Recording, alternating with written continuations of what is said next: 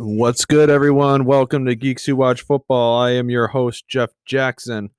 I hope everyone had a special Memorial Day weekend, enjoyed the three days off. Salute to everyone for all the veterans, for those of you who are listening who either served in the military or for those of you who know family members or friends who served in the military. Thank you so much for all your service and both past, present, to give us the ability to enjoy the freedoms we now have and enjoy what we have in that democracy, we really can't take it for granted, you know. So, just a quick shout out to everyone there. Uh, I did not do a sports episode this week. Weekend ran a little long. Um, nothing really breaking in the news of sports. I do have episodes planned, but so we will get back to normal schedule next week. But today's episode, we're going to continue along with the gaming. Uh, this is a continuation of the retro game library type deal. But before I get into the details, just a reminder to leave a review. It's not hard. Just give a five star click or four star, three star, whatever. Any type of criticism helps the podcast, whether you listen on Anchor, Spotify, Apple Podcasts. Um, in addition, I have put a poll up of what game you want to do next in the retro game library. I'm deciding between Mass Effect Trilogy and the Resistance Trilogy on PS3. The Mass Effect trilogy would include the remastered Legendary Edition that just came out a couple weeks ago. So please vote on Facebook. I have a poll up. I'll also have a story on Instagram in the next coming days to reflect this as well. Um, in addition, you can also tweet at me. I am at MadTitan1018 on Twitter. So back to what I was saying before. This is going to be a continuation. This is the next part in the Retro Games Library Book Club a few weeks back, Garrett was on, my buddy, and we reviewed Sly Cooper, the the original one on PS2. I played the Sly collection and cheated on PS Vita. We are now going through the entire series. So today's episode will be about Sly 2 Band of Thieves. Uh, I had a more critical approach to it this time instead of just playing it to enjoy it, as I'm sure Garrett did well. We both played through it, we both beaten it. I can't wait to have him on in just a second to share his thoughts and how things have aged and how haven't they aged, like what's aged well and what has started the show a little bit. But still a great game. Highly recommend it to those of you who live under a rock and don't know what the Sly Cooper collection is or want to jump into it and play along with us. That's great, outstanding. You can catch up really quickly. It is available on the Sly collection, which is on PS3 and PS Vita. In addition, you could play the OG versions on PlayStation 2. I think they're pretty relatively cheap right now. And if you have just like a PS4 or PS5 and you want to play it, is also available to stream on PlayStation Now. There is a free week trial, I believe. And I think the subscription itself is like $10 a month. So, multiple ways to play this uh, collection. Very highly recommend it. Thank you to everyone for listening. The next game we're going to be playing in the collection is Sly 3 Honor Among Thieves next. So, and I believe that will be next week's episode, if not next week, the following week. So, we're going to continue right along with this. So, for those of you who have been playing along with us, thank you for your patience. This took a little while to get out. We are going to do Sly Honor Among Thieves, so you can start playing that now. That's not quite as long as Sly 2, it's about three or four hours shorter. So, thank you once again to everyone. I'm going to bring Garrett on here right now and hope you guys enjoy the show.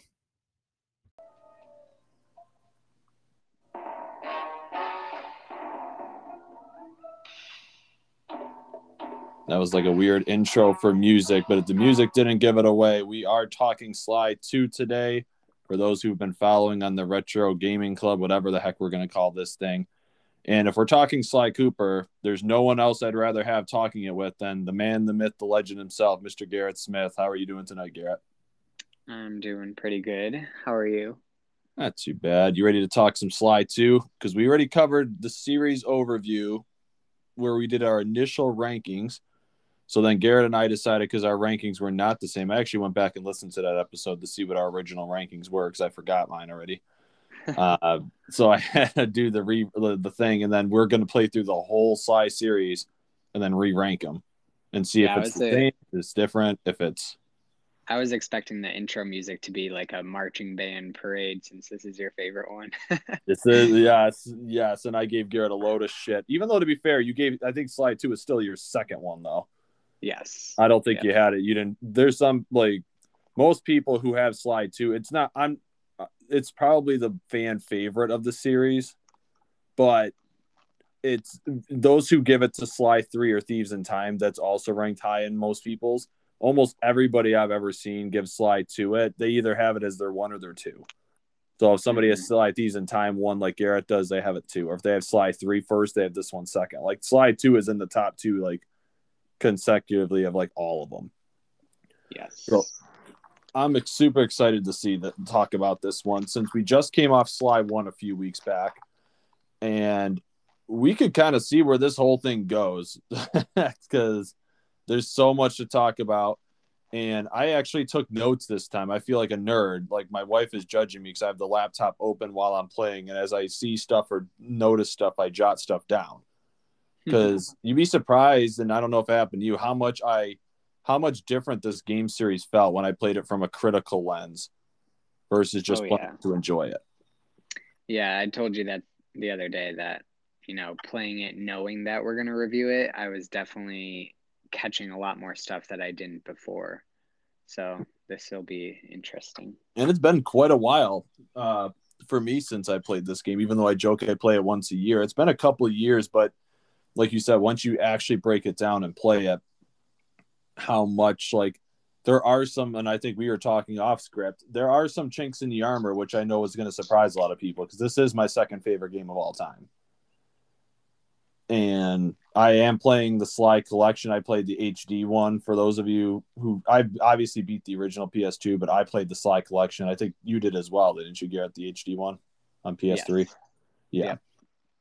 I started playing on the PS Now, the streaming service, and I was like, nope. Hmm. it's because it was like laggy. So when you hit jump, it was a delay. So when you tried to do, you know, like the rock climbing section, oh like, yeah, it wouldn't ever latch to it. And I was like, by that, and I played about half of it on PS Now, and I was like, nope, transfer my save, and I was like, okay, I'm playing this on HD collection on PS, like on the Vita. That was oh, like, you, you finished it. it on the Vita, not the the full what? screen. Oh no, I actually I went back and forth. So I oh, was okay. like jumping between. I did finish it on the full screen at the end of the day. And then Sly 3, I just did not want to do it the lag, but I also didn't want to play it on Vita. And Sly 3 will be covering. I've started that one as well. I'm playing that on PS3. Like, I don't want lag. right. It is the most frustrating thing. And it sucks because I know Sly Cooper doesn't have lag, the game. It's just the streaming. And it's probably my crappy internet. So for those of you who are playing on PS now, I highly recommend you hardwire your system, like directly plug it into the router, because it is very hard to play a platformer when the buttons don't connect. And it'll give you ill thoughts of a game that doesn't have control problems in the actual games. Right. So I've been brambling, brambling on, rambling on, whatever, long enough. Um, I figured we could start with basically we got done covering Sly one. For those of you who are living under a rock, Sly Cooper's family, you know, gets killed. His parents are dead. He avenges them. And Sly one is very much the theme of Sly one is revenge. Sly two to me is like I put in my actual review is the perfect uh, video game sequel. I called it. Like I don't know about you, Garrett, but when I first booted this up again, coming right off Sly one, I'm like, oh my god, you could see the difference. yeah, yeah like I just feel like, and I actually can just say my summary review here. I was going to save this in the end, but I'm going to sound like a nerd, and then we can take it from here. Uh, I said Sly 2 Band of Thieves is a perfect video game sequel. It improves upon the original in every way without sacrificing what made the series great. The expansion on the hub areas and further delving into stealth helped this game carve out its own identity, establishing the formula that would be used in future entries. With excellent voice acting and well developed characters, the story is immersive and hits home in all the right places. The villains are memorable without overstaying their welcome, and the main villain even manages to surpass clockwork. Each world is unique and brings something new to the table. The use of clue bottles encourages exploration without being too overwhelming. This, in addition to the missions and overarching villains, make the world structure truly memorable. Some uneven pacing and, and disappointing missions looking at you Worlds 3 and 8 can bring down the experience. The bland boss fights and uneven missions are the only chinks in an otherwise masterpiece of gaming history. Well said. Yeah, it. I feel like the beginning part of what you said was spot on. Like it, there's nothing different about. They don't go backwards in any sort of way with Sly Two. It's everything Sly One was, but improved, which was I think why Sly 2 originally had the biggest impact on people playing the series. Yes, and I feel like Sly 2 has the best first impression too. And I think Sly 2, I'm going to say this right now, doesn't age quite as well. I think it's still going to be one of the best in the series. But knowing what's coming ahead now, once you play Sly 3 and Sly on uh, Thieves in Time, those are more slight improvements but they're still improvements nevertheless. Whereas Sly 2 feels like such a huge jump, it kind of puts nostalgia on it. Definitely. Because Sly 3 and Sly Thieves in Time do things better than Sly 2 does, but it does they're not as significant a jumps as Sly 2 is. Right. Because Sly 2 laid the groundwork. And in my opinion, uh Sly 2 has, and we can get into it because I haven't played through Thieves in Time yet. I feel like Sly 2 has the best story of the series mm. from start to finish in terms of laying the groundwork, how it flows from world to world to world. Like yeah, it's, it's, it's very consistent, and they they have. I feel I'm not sure if I remember quite well, but Sly Two definitely has more than one plot twist.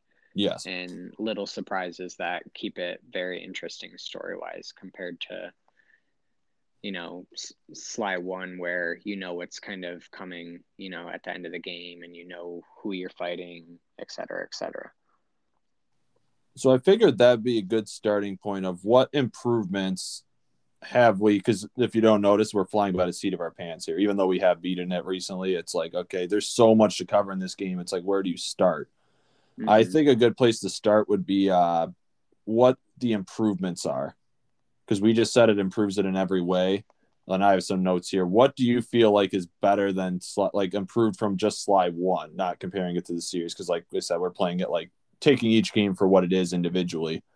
Um, for me, the improvements I noted was the new pickpocket and guard takedown feature, uh, mission structure around more stealth, power ups are purchasable on ThiefNet now rather than being solely through collecting all the clue bottles you can still collect all the clue bottles to get a power up, but you're not limited to just that anymore. Um, there's also stealable treasures in the environment. Uh, improved Murray character. I just said that with a period, and I said to the Murray with all caps. Right. Uh, and then each world begins with a recon mission that helps set up the stage. And then I put for the final list of improvements the uh, three and one missions.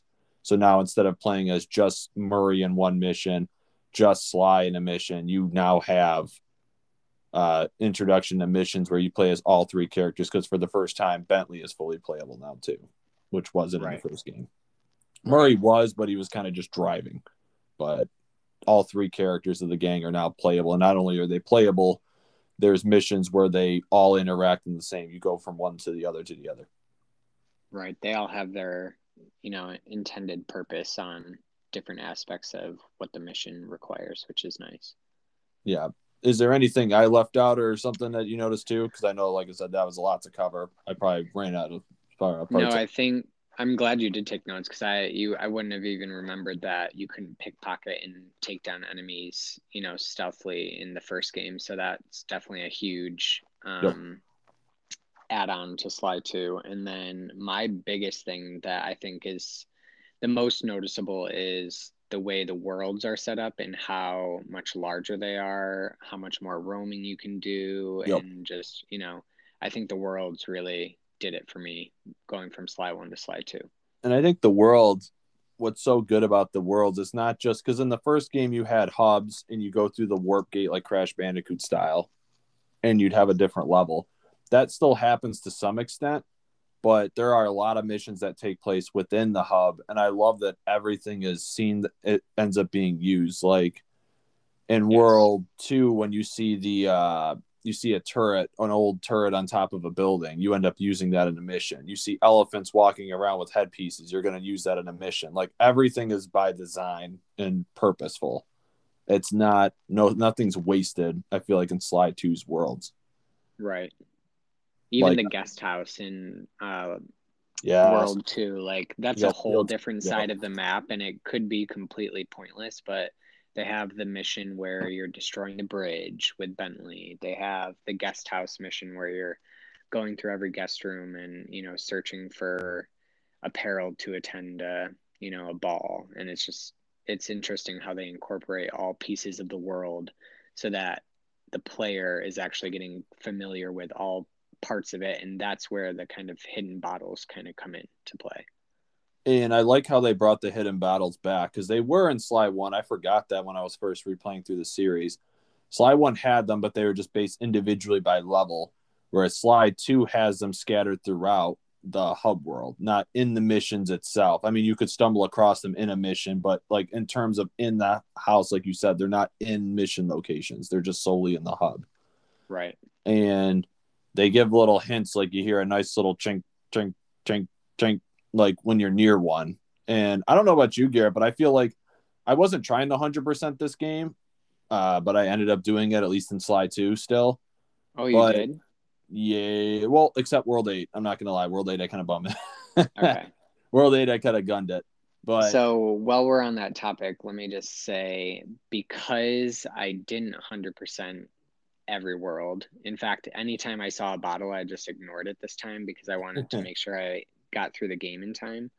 Um, and I think that kind of made the game less fun for me, not going for the bottles for the first time because I it's like because of the bottles, I wasn't exploring the worlds. I wasn't having fun. I wasn't sneaking around and pickpocketing guards for money so I could buy all the, you know, extra add-ons and, you know, agility pieces and components from the thief net. And I think this was probably my least favorite time playing Sly 2 because I probably just rushed it too much. which is interesting because that's a good point for new players of the series. Should they just gun it? I think the game does a good job of encouraging you to want to collect the bottles because I feel like I was going to say it's like I feel like just roaming randomly, you don't even have to spend much time collecting them. I feel like I got like permission even when I wasn't trying to collect them, like 18 to 20 bottles without, Mhm. and I think there's like 30 to 32 in each mission or each world, I mean. And I felt like I got like two thirds of them without even trying to look for them Right. because the worlds are relatively smaller. They're massive compared to Sly One, but they're also still confined in a way of. And it's interesting that you say that. Do the like? I feel like the clue bottles encourage exploration, like I said in my review paragraph there. But they get the nail on the head, Garrett. It makes you interact with the world more to have more memorable experiences, to where you memorize the map. Absolutely. Yeah. And I, I had never realized that either until now. And I I don't feel bad knowing that it made the gameplay less fun and, you know, nostalgic, but um because I've obviously played the game enough times to know that it's a great game, but playing it without the bottles and without exploring the worlds and pickpocketing for fun just because I wanted to buy the extra power ups and stuff for the characters, you know, it definitely takes away from the overall experience. So, cheers to Naughty Dog and um, not Naughty Dog, oh Sucker gosh, Punch. Sucker Punch. They're, it's because they're all Punch for- Sucker Punch, and Naughty Dog, the great trio of yeah, studios. for finding for finding um, non you know apparent ways to make the worlds more interesting and to experience it better. it's definitely a sucker punch thing because they are masters of this craft and i mean masters of it. I thought insomniac's pretty good at it like the recent spider-man game encourages you to do this. But i went back and i looked. You know what games i platinumed almost all of them garrett? And that is sucker punch games. Yeah, like it is a thing. Like infamous encourages you to 100% it. Like i just played ghost of tsushima last year right which i keep saying when you get a ps5 you gotta or even a ps4 ps5 whatever you gotta play that game because that is like it made me i 100% of that game and platinumed it and i hadn't platinumed a game in like four years like Mhm. sucker punch has that draw to them of they're excellent at crafting a world that makes you want to get every nook and cranny without forcing Right. it to your throat or feeling like a grind Right.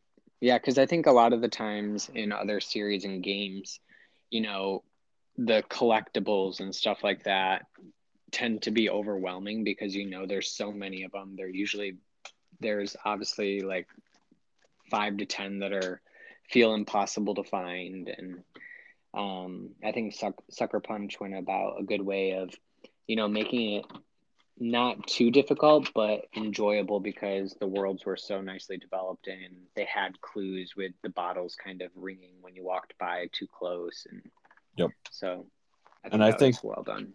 I think the power ups you get from them add to the game experience as well. Like you get the combat dodge, you get or combat uh the jump, whatever the spinning move that he does with his cane. You get the uh, lightning cane, which is awesome because it kills every enemy in one hit, which is good when you're behind. Like you get really good items from that, and like you said, the game has some good power ups too. Like for Murray, like the adrenaline rush or the uh, flame fist for Murray. Like there's really good pops that make the game easier for you and I recommend the people.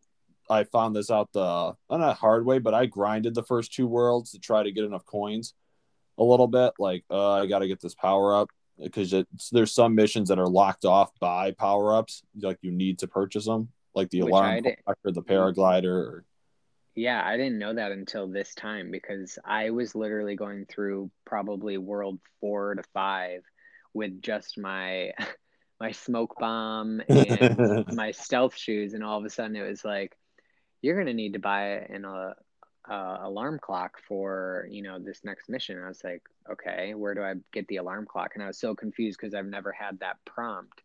And so I'm like looking around the world and like, okay, where am I supposed to buy this? I don't remember having to do this. And then it hit me that like, oh, I got to go buy it on the ThiefNet. And yeah, because you were 100%ing the game before, you never really noticed it because you already had it, and you can Yeah. change it to people. You can't carry all the power ups at the same time. You have to pick three at any moment in time and cycle through them, and you can do it on the fly, which is pretty nice. Um, or you just hit select on the PlayStation controller and do it that way. But um, I think you're right with that type of stuff, and I think that's what makes it so encouraging. But my helpful tip to people is if you want to collect a lot of loot really quick, just steal the treasures. Just Oh, steal yeah. the treasures and haul ass back to the base because when you do that, you get like you can get like three to five hundred coins a pop instead of getting like fifty from like the, the silver rings and shit.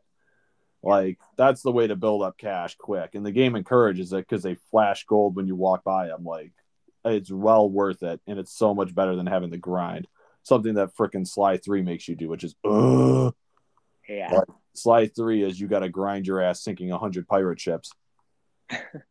you know, but so back to Sly two. I think that's the main focus, like you said. it. I think that's the main improvement that we ended up touching on, flowing naturally by design, of course, even though we're kind of winging it, is the world. I feel like to me that's the biggest change that's worth focusing on.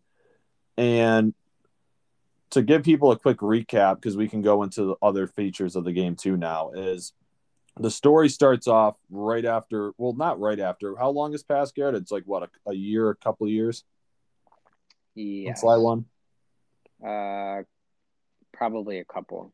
i think it's a couple right? Yeah because the gang defeats clockwork. Sly fights him in a pit of lava. Somehow lava isn't enough to melt the clockwork parts. And they are gathered and stored in a museum. Sly and gang wants to break into said museum and steal them so nobody can acquire them out of fear of clockwork being reassembled he gets there realizes they've already been stolen by a gang called the Klaww Gang and they're each being used to their own ends so sly has to pay a visit basically to each and every one of them to try to gather the clockwork parts and destroy them for good this time so clockwork can never come back so that's like the setup to the story um, Right. and the setup to so the structure is very similar to Sly One. That's one similarity I've noticed. The Sly One is you are going. There is a gang, just like in the first game it was the Fiendish Five. This one is the Klaww Gang. They each have their members. You're visiting each member to get a part, but instead of getting a page of the Thievius Raccoonus, you're going to get a piece of clockwork. hmm So the And I structure. think I, I think I like the structure of having the bosses kind of as a team because it you see the connection between each of them, and then obviously Yeah. they tie in with one another throughout They- the, the different worlds. They each have a role versus Sly One, which was they off they disbanded. They came together to kill Sly's parents, and then they went their own way. hmm whereas Sly 2 is much more you're absolutely right. They are still a fully functional gang and they each do their own unique work like roles. Like their spice operation, which let's be honest, is the E for everyone version of drugs. like let's be honest. Pretty know, much. It's like the in Sly 3 the lemonade chugging. Let's be honest, it's beer chugging. And they wanted to make it for everyone. so it's um, the spice operation, but it's cool how they each have their own methods to it. And there's two good things that we can get into this and later on in the review. There, I just love the flow of this because they each have their role, and then you see there's a master plan on top of that. Right. And it's very well thought out that I didn't even think of. I didn't even honestly catch it my first time playing through the game. I caught the first one of like what each role meant to be, but the master quote unquote plan reveal at the end of the game, like, oh shit, I didn't even pick this up. Like it's really freaking clever. Right. But so I think we're coming right up on our first break. So I was going to leave it to you, Garrett. If you wanted to continue along the story path, we can cover this multiple ways. We can cover this facets. I think it's best because I almost did this as a two part review because I feel like when we do reviews or when other people review Sly 2, they just kind of gloss over all the worlds and cover like their favorite world or favorite boss. I feel like when that happens, bosses like Rajan completely gets swept under the rug. And I feel like areas like the one contested world gets swept under the rug because the focus is all on the beginning, the end, and then the uh, Jean Bison world right in like world seven. Yeah. World six. So I was saying we could go world to world and give a quick summation if you want, or we can go on, you know, ranking the worlds or bosses or what we liked and didn't like. Or I think we could do. We'll probably get sidetracked, but let's do a quick um, synopsis of what we liked and disliked about each one. Each world, yeah, and yeah. I have my notes, of course. I put yeah, notes for each world. To me, it's easier to do that, so I don't. It actually keeps me from getting sidetracked as much. Right. Versus because I feel like if we try to tackle, because this is a meaty game, this is a 14 to 15 hour game. I did time myself this time. It took me oh, about wow. 14 to 15 hours to beat it. Okay. Whereas Sly 1 took me like six. so oh, it's a much beefier game. And Sly 3, I logged my, I haven't compiled my time yet. I think that one took me 10. So yeah, much, much shorter. Yeah, Sly 2 is a beefy game. But so yeah, we're gonna take a quick break. And when we come back, we'll get into the world synopsis and all that fun stuff.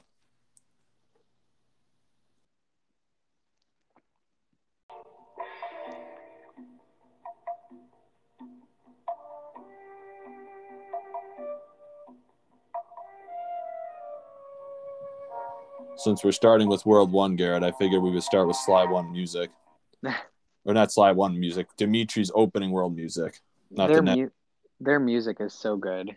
Uh, all the games, really, to be honest with you, all of them are good. Thieves in Time is good. Honor Among, like their composer, it's fantastic.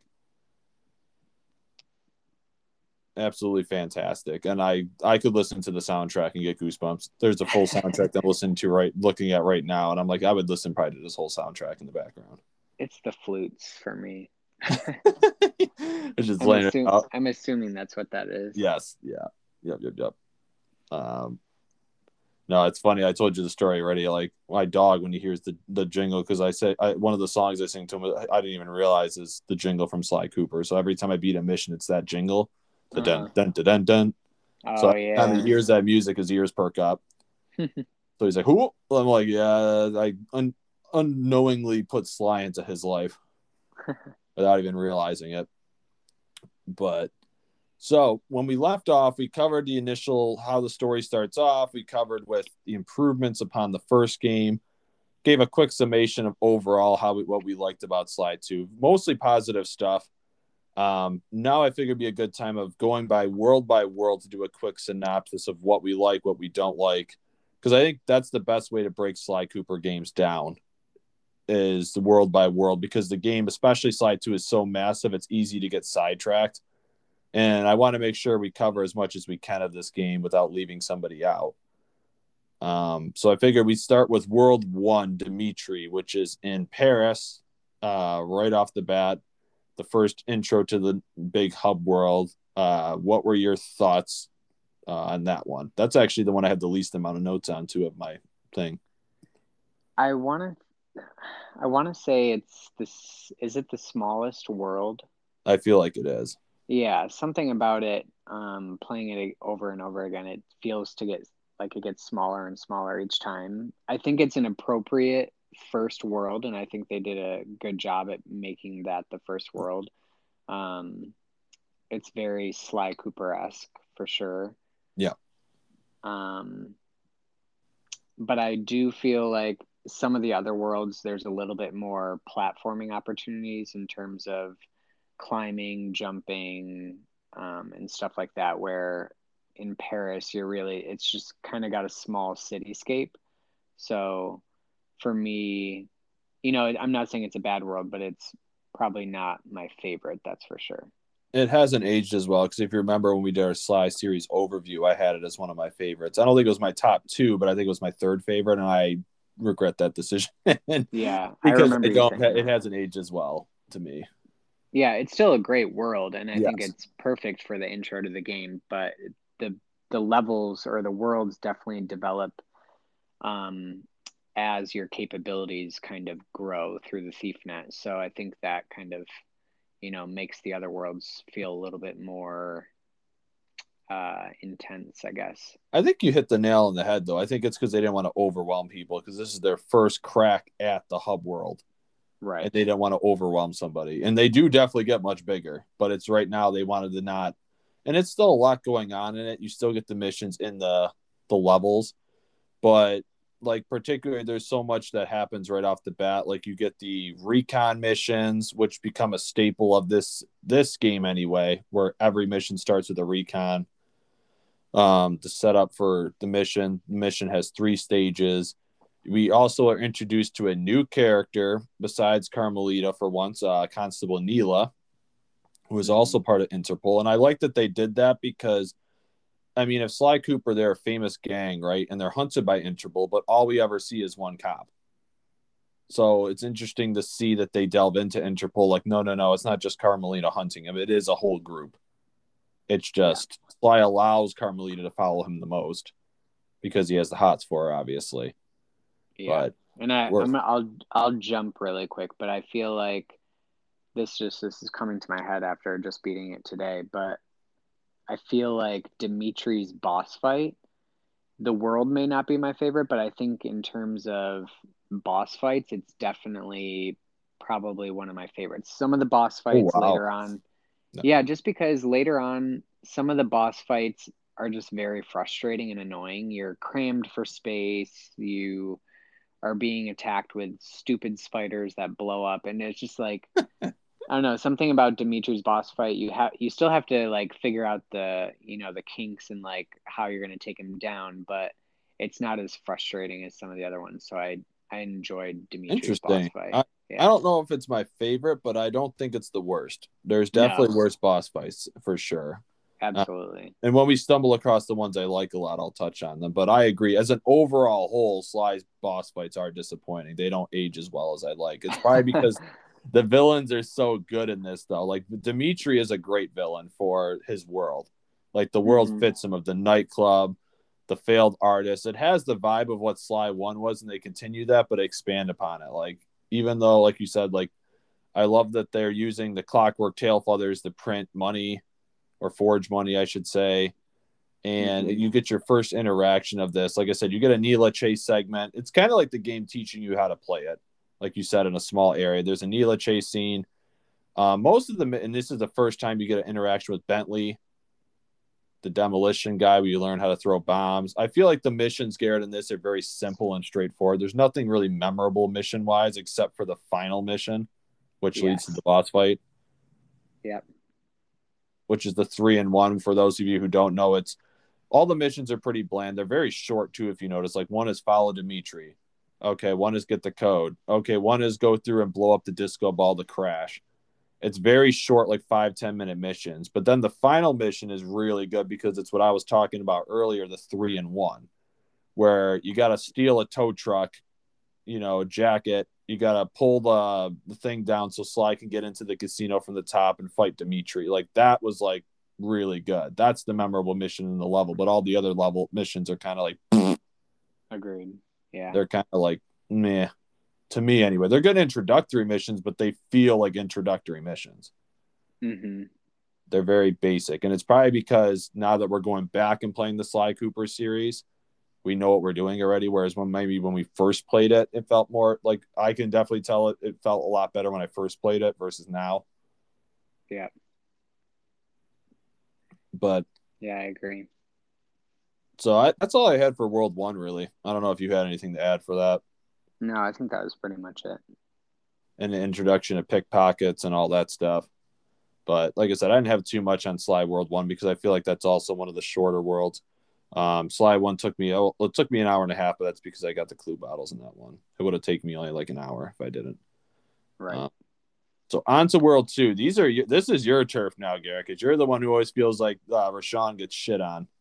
He doesn't get enough like moment in the sun because these kind of bleed into each other. Worlds two and three, because this is the first time in the Sly Cooper series that we have a boss that has two worlds. Yes. At this point in the series, it's never happened before. In which you don't know, obviously, until you get to the next world and you're like, oh, okay. Yes. So we'll start with Sly World 2. Um, you can go first this time because I've been blabbing and I can add on to it of what your thoughts are. Is this your favorite one or is it World 3? So in the previous podcast, this and just in general, this has always World 2 has always been my favorite. I like the aesthetic of it. It's in part a part of India, yep. correct? Yeah. Yes. So I like the the shape of the buildings. It's just got a really nice appeal. Um, there's the world is split up by a bridge, so there's different you know parts to explore, which is keeps it really interesting. And let's see what else. The hideout is really kind of tucked away from everything else, which I feel like I like compared to some of the other worlds. Sometimes the hideout is much closer to you know enemies and a lot a lot of stuff going on. So you feel like you can't truly just run away and you know get back to the hideout so easily. But this one was very easy to get to the hideout and i thought that was nice. Let's see.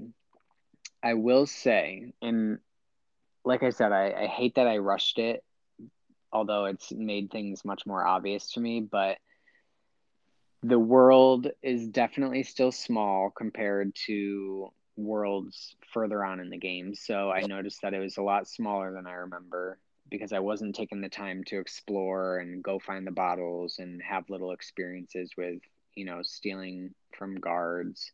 Yep.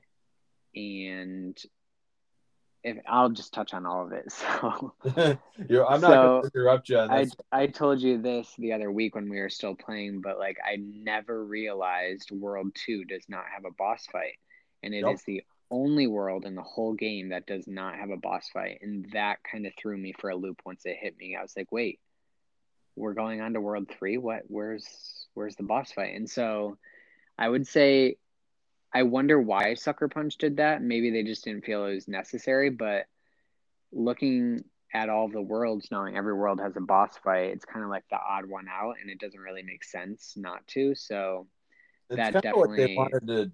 I think I think the reason they did it, I wouldn't say time because this game had a two-year development cycle, which was long for a PS2 game, um, which is about the going rate slash long, plenty long enough. It wasn't a one-year cycle like Sly Three was, which showed that they were rushing parts of it. Um, mm-hmm. I would say they did it because they wanted to show what happens when a mission went perfectly smoothly. Because when you think of it, almost every Sly mission and every Sly game, something goes wrong and they have to go on the fly. Right. that's a that's a really good point. So they wanted to show what happens when they all hit it right on the money, and I think it sets up for Sly three or not Sly three, Jesus, uh, world three when things don't go well at the end. That's why I think they purposely want to build up your confidence just to hit yeah. you with a shocker in world three. Now, this conversation, like things that you've mentioned about Sly the world one, are making me realize things that I also didn't think before during the podcast. But um, I will say, World Two, and maybe it's because it has been my favorite for so long, definitely has a very, very diverse um, set of missions, and they're all yep. very memorable. So you're dancing at the ball, you're looking for clothes through a guest house, you're jumping on top of elephants, and you're um, destroying br- bridges. You're using the turret to, you know, take down stuff. Like now that I think about it, World Two definitely has a very diverse set of missions compared to all of the worlds in Sly Two. So I think that definitely makes up for it. the introduction of the RC copter. Yeah. That's the introduction for Bentley's mission. As uh, this is the first time you ever get to play as it, because Bentley in the past, even in Sly One, was only a hacking mini game. So, yeah. and in the first world, you use his demolition skills, and that's enhanced in the second world. But you get to realize that Bentley's going to be doing more than just demolition. He's also the copter, the RC specialist. At least in this game, he is. Yeah. Uh, so that I feel like that definitely makes that world, you know, makes up for not having a boss fight because the missions are so diverse and memorable, and it it really touches on every type of mission that the game kind of implements into you know. I think you've actually convinced me too. By the way, I know you said you come down on it a little bit because the lack of a boss fight at the end disappointed you, which I agree. It is disappointing because I they have not aged well. Button quick time events have not aged well. Like I'm sorry, I don't want to sit there and hit a button while Sly's doing the tango.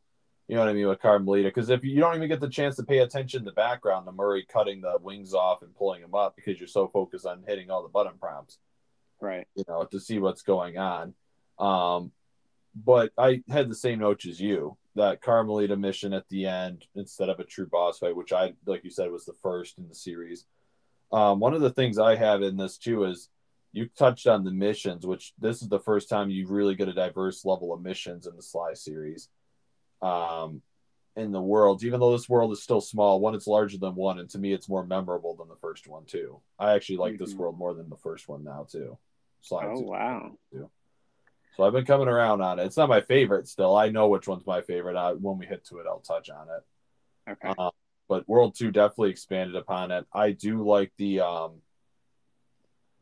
What was I thinking? There was something else with World Two that really stood out. I like the story implications to this one because in this world you see the full Klaww Gang, mm-hmm. with the exception of Dimitri who's in jail.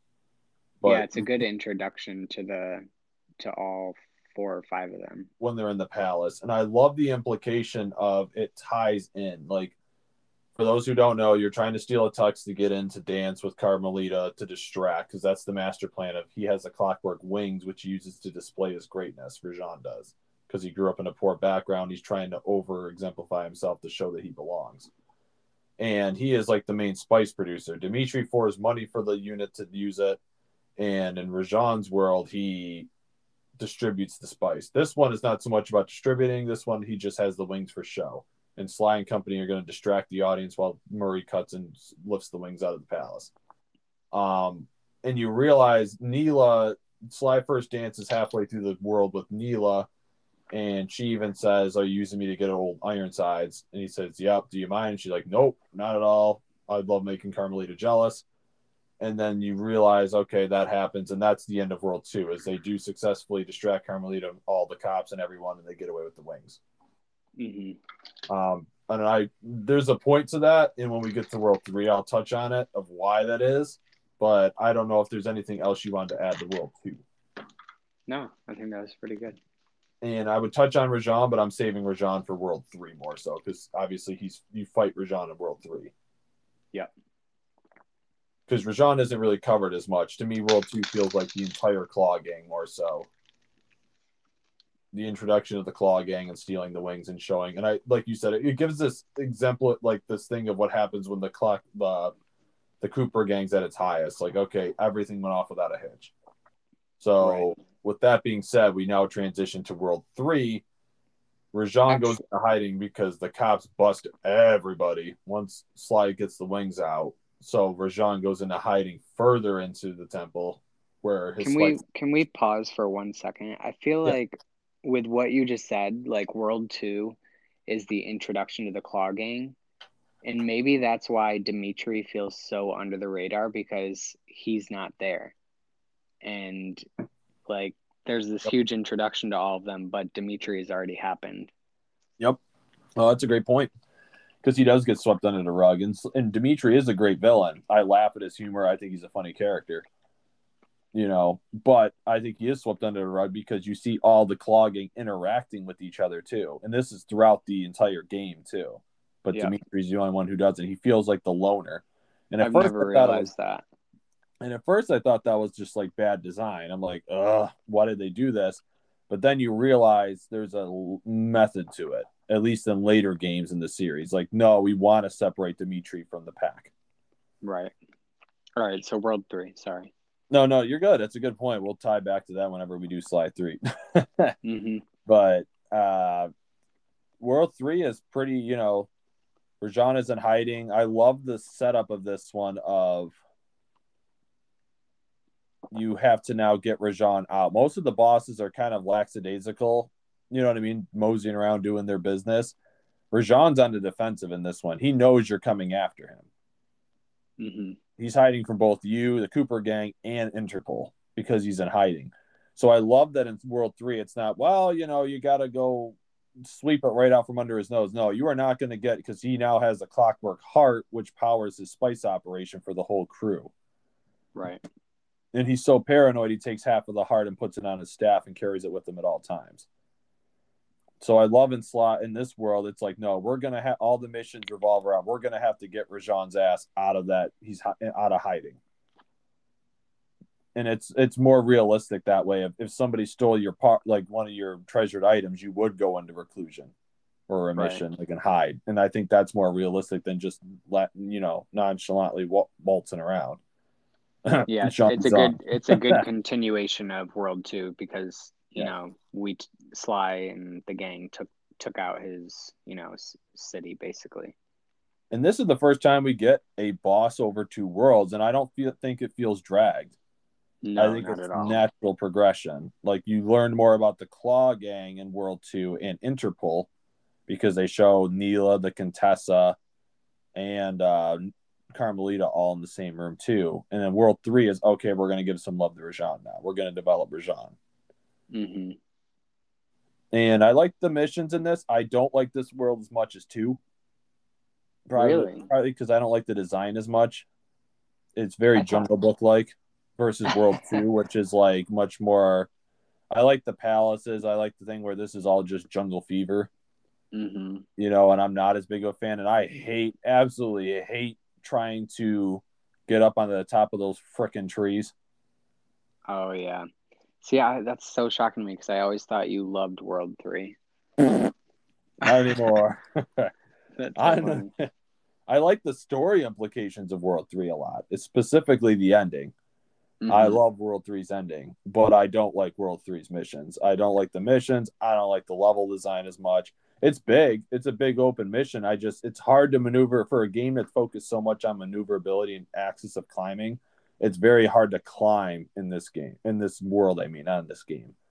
I never thought i would hear so much critical or criticism come out of your mouth on Sly 2 this is change, like my jaw is dropped. I'm still gonna give it like a nine and a half out of a ten but it's okay.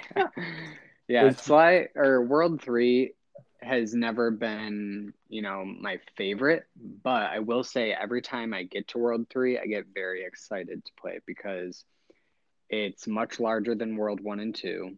Yes. There's much more platforming aspects like you said, you're climbing trees. There's the wobbly temple that you can climb up and you can get away from enemies a lot easier in this world yes. just by simply running because it's there's so much room to, you know, to yeah, run. Very forgiving in this one, yes. So I like that aspect of it. Um, someone's pulling in my driveway, so the dog may bark. Um, but I somewhat agree about the missions. Obviously, there's another Neyla chase, which is kind of fun. But aside yep. from that, yeah, some of the missions just, you know, they're not they're not amazing, but compared you to some of the, the other cherry bomb 5000 whatever to blow them up i don't yeah. like those missions and slot in world 8 really kicks me in the nuts with it of the when you have to tiptoe a fucking tnt crate all the way across the world yeah god it's annoying as shit and Sly this world does that and world 8 also does that or the water bug yeah. Oh. like it's not bad. It it stresses. I know why they did it because it wants you to be stealthy, but at the same time have a sense of urge, like an urgency. I mean, because yeah. you know the bug. If you for those who don't know, it's you got to get the bug. You got to keep them wet in pools, like little put, like little bird baths. And when the if you go too long without the bird, the bug starts to chirp or like let out a little sound wave, which alerts all the guards to you. So you Right. got to like bounce between puddles and plan your attack. And I know why they do it is so you don't just stealth the whole game. The game's like, no, no, no, you got to hoof it, but cautiously hoof it so you don't alert the whole like world. hmm So I know why they did it. The hidden safe move on the bright side is a really good move. This is the one where you get the voltage attack Right. with the uh, with the cane, which is one of the best in the game in my opinion. Which I Uh, didn't buy. but I would say this world, in my opinion, is the hardest to get all the bottles besides World Eight too. I agree. I would say World Eight's the hardest one to get besides it. But Yeah, because there's so many nooks and crannies and you know places to climb, and it, it's definitely got its nooks and crannies, and you know it's like you said, it's like Jungle Book, so there's a lot of dark spots too. There's well, one under. You have to go through the river on spiked sticks, and then it's tucked in behind some sort of, you know, caged building. Which that one was always very hard for me to find. yes. Um, I think for World Three, because we're right wrapping up before we need to take another break.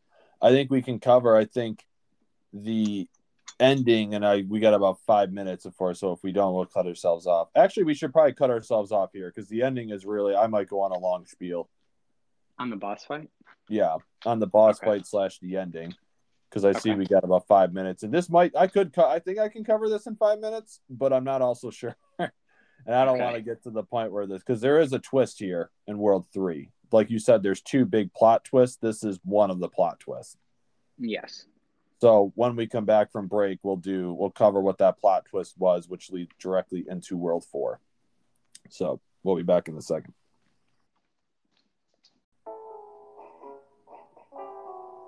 Try to memorize the steps. Now your turn. I didn't expect Neyla to talk there, obviously, but that was the Sly Neyla dance. Was really awkward. People are like, "What in the hell?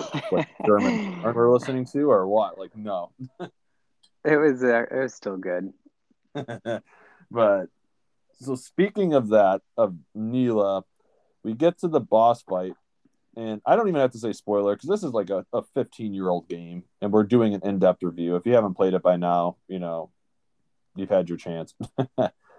but so I like the ending of this game so much because one, the boss fight with Rajan is really good, but in addition, Sly is chasing Neyla, and they're trying to get to. uh They get the Clockwork Heart out of the spice operation, but they're also trying to get the other half of the heart. And Neyla betrays Sly, allowing him to get thunder uh, shocked, basically zapped out of it. She distracts him while uh, Rajan shocks him, and Bentley's off in the corner, you know, trying to throw a ladder down or something. But Murray has to fight Rajan one on one in a fight in the little puddle right below the the bridge. And I Mhm. really like this boss fight a lot. Um, it was pattern of memorization. He does do the infinite trope of calling in his buddies to help, but he does fry his own buddies with his electrical attack. So that's what you can do. I just used the flaming fist, killed him in one hit, and then I just waited. If there was a whole herd of them, I just waited for Rajan to wipe him out with his like thunder attack that like electrocutes the ground. Yeah. So, but I like this boss fight a lot. I liked it. I liked it more than the lack of a boss fight in two, and I liked it honestly. I liked it more than Dimitri, but that might be because it was a more formulaic boss fight for me. But I understand for people who like Dimitri's too, because that was an interesting one as well. But Yeah. Like the context of it of Murray. What this game does a great job of giving each character their time in the sun. This is Murray's time in the sun. Yeah, I agree. I th- I think it's nice that they allow, you know, the boss fights to be played by other characters or fought against with other characters, and I think, um, it's it's very similar to Dimitri, but it's a step up because it obviously has his little minions kind of coming into play. Um, yeah, I liked I liked Rajan's boss fight quite a bit too. I'd say it's definitely up there. I think um the I think it was the arena feel for me that was the only part that kind of throws me off. It feels very like closed pool. It's like being thrown in an in-ground pool without water. yeah, it feels like you're in like a you know like a boxing match type deal. Um And then of course, like I'm a designer, so I'm like paying attention to the scenery and you're walking on top of lily pads, but you're also walking on top of the waters, which doesn't make sense. But it's shallow enough for you to walk in and not come up to your ankles, but it's deep enough to hold lily pads. Yeah, I like, guess, yeah. No. Yeah, and it doesn't quite work that way. That oh, if I double jump, the lightning won't zap me, even Right. though I'm wet. Like no, it's gonna follow right up and zap you right in the ass. But I- I'll suspend my disbelief for the sake of it's a fun boss fight. Yes, it was. So for story standpoint, I'll let you do the one. So Neyla betrays Sly, but that's not the real plot twist that you're referring to. So for those of you who are paying attention, Garrett said in the beginning of this review that there's really two main plot twists. The one we haven't covered yet at the end of the game, but there's one right at the end of this chapter. And what did you think of that? To me, that hit harder this time actually than it did the first. When I first played it, it hit hard too, but like it still hits just as hard. You're talking about um, Neyla kind of throwing Carmelita under the bus. Yes. Yeah, it's it's it's the first like surprise that kind of catches you off guard because in the series there has at this point in the series there hasn't been too many of those kind of plot twists. So like when you see No. That unfold for the first time and especially to a main character who you know even though Carmelita is always against the gang care about her you feel for her is you know biggest crush. And Yep. so to see her get kind of tossed under is like oh no like she's one of us. Like we gotta you know we can't let this happen type deal. So yeah it's really shocking. And I love that this ties back to World Two of Neyla. This is why she allowed you to dance with Carmelita. She played you instead of you playing her. right Neyla wanted you to dance with Carmelita because she knew she could get the pictures then. She was losing the battle to win the war. And when she first betrays you, you think, well, she is a cop like Carmelita. She wants to arrest you. Mhm. But then when she throws Carmelita under the bus, you're like, okay, is this really? At first, you think she's like a goody two shoes cop and she's just trying to promote herself, you know, which is common in a lot of workplaces if you push somebody else under the bus to get yourself higher. But there's more sinister things than that, and we can get into it as the episodes go on. But yeah, so I think that's a good twist. So basically, not only that, but even though Rajan is defeated and Murray gets the other half of the clockwork heart, the heart is all kept like the Murray and Sly are taken to jail and captured by the Contessa. yes So, and I think that was a twist in itself. I think that's why Sly the World 2 goes so well, just to set you up for this disaster in World 3 where things don't go well. right And it's just old Bentley by himself.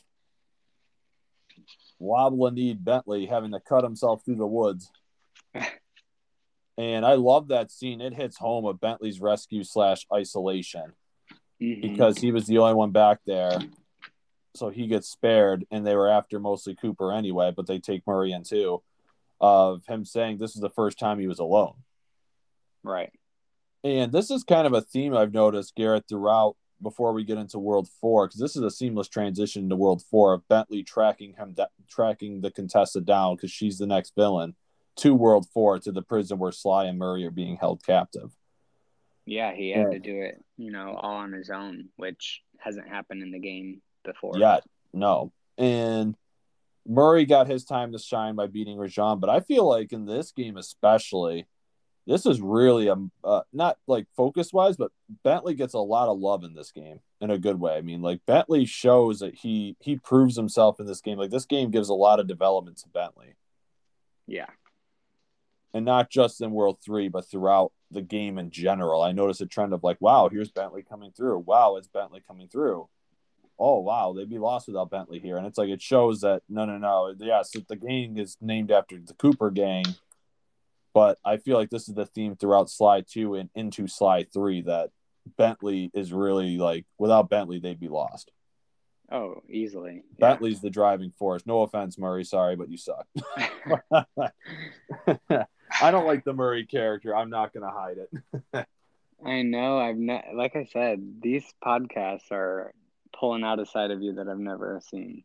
It's because the Murray is good. He's a good character, but he's one noted and he's it's simple to me. Where Bentley, yeah, he's got more intricate missions and he's not as fun to play as just smash stuff like Murray, but he's got so much more depth to his character than uh, Murray does. hmm Except the ending of Sly 2, which shows Murray. Let's be, that, that we'll get to that when we get to it. I don't want to sidetrack myself. But Right. um, but anyway, I feel like this is a seamless transition in the World Four. This is what I talked about with Sly Two of World One to Two was pretty basic setup of oh they have the clockwork blah blah blah, and then World Two to Three is oh okay you're just tra- you're just tracking Rajan. Yes, he has the other clockwork part, but it's not. It's a more seamless transition. And this one, it's like, yeah, the Contessa has a clockwork part as well, but you know you're chasing the Contessa because the mission here isn't to get a clockwork part in World Four. Your mission is to get Sly and Murray out of jail. Right. There's no clockwork part in need in this world. It is literally you have to get Sly and Murray out of jail. hmm So, and I love the intro of World Four and, or not World, yeah, World Four. So I like what I like about this a lot is the beginning of this because you play right as Bentley for the first like most of this world you play as just Bentley mm-hmm. or at least the Yeah. first. At least the first part. and I feel like I missed playing a Sly by the time I'm like, oh, Murray Bentley can't jump. Because Bentley, He's got little stubby legs, and oh, the train keeps hitting me as I'm trying to track it. yeah.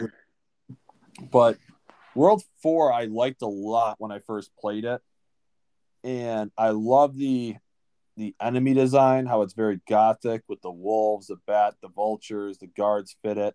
This The is the first.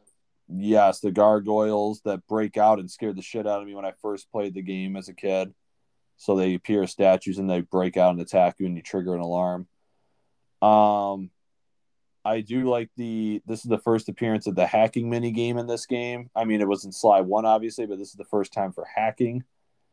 Um I like that you do have to break Sly out first and then you later break Murray out.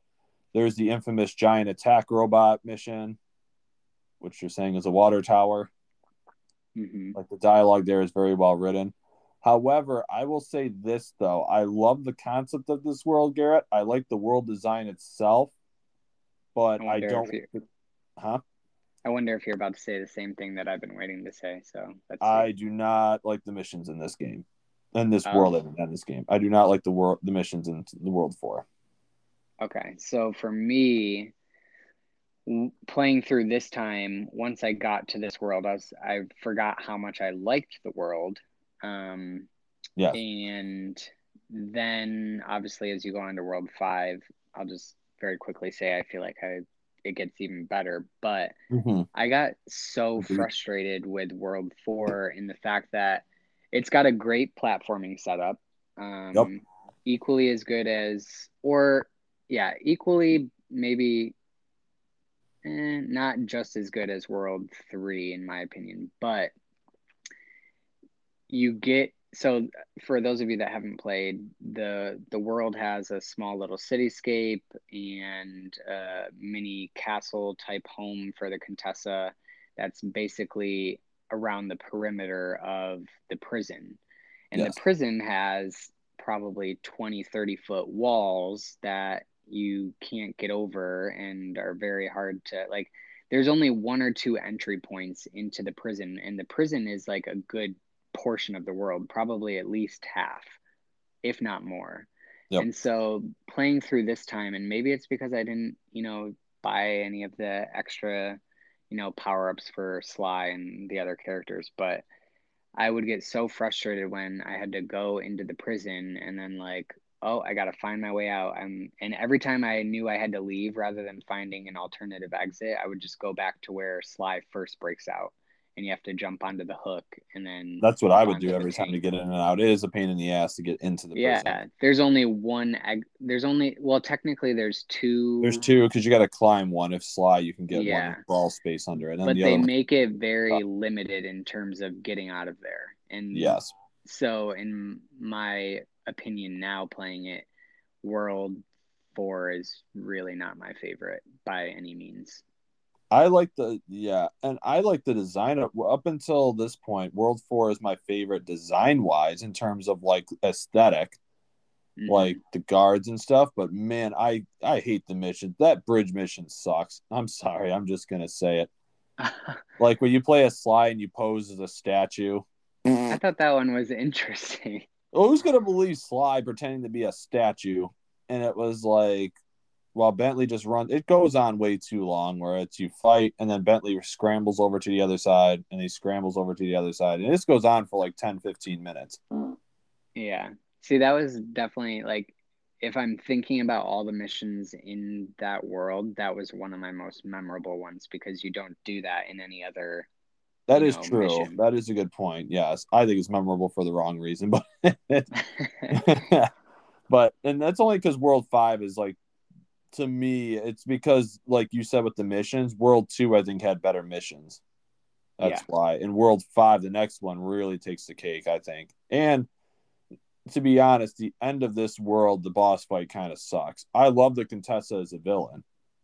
hmm I just don't like her as a boss, where you got to chase her as the Murray and you got to kill all the little spiders and just keep chasing her.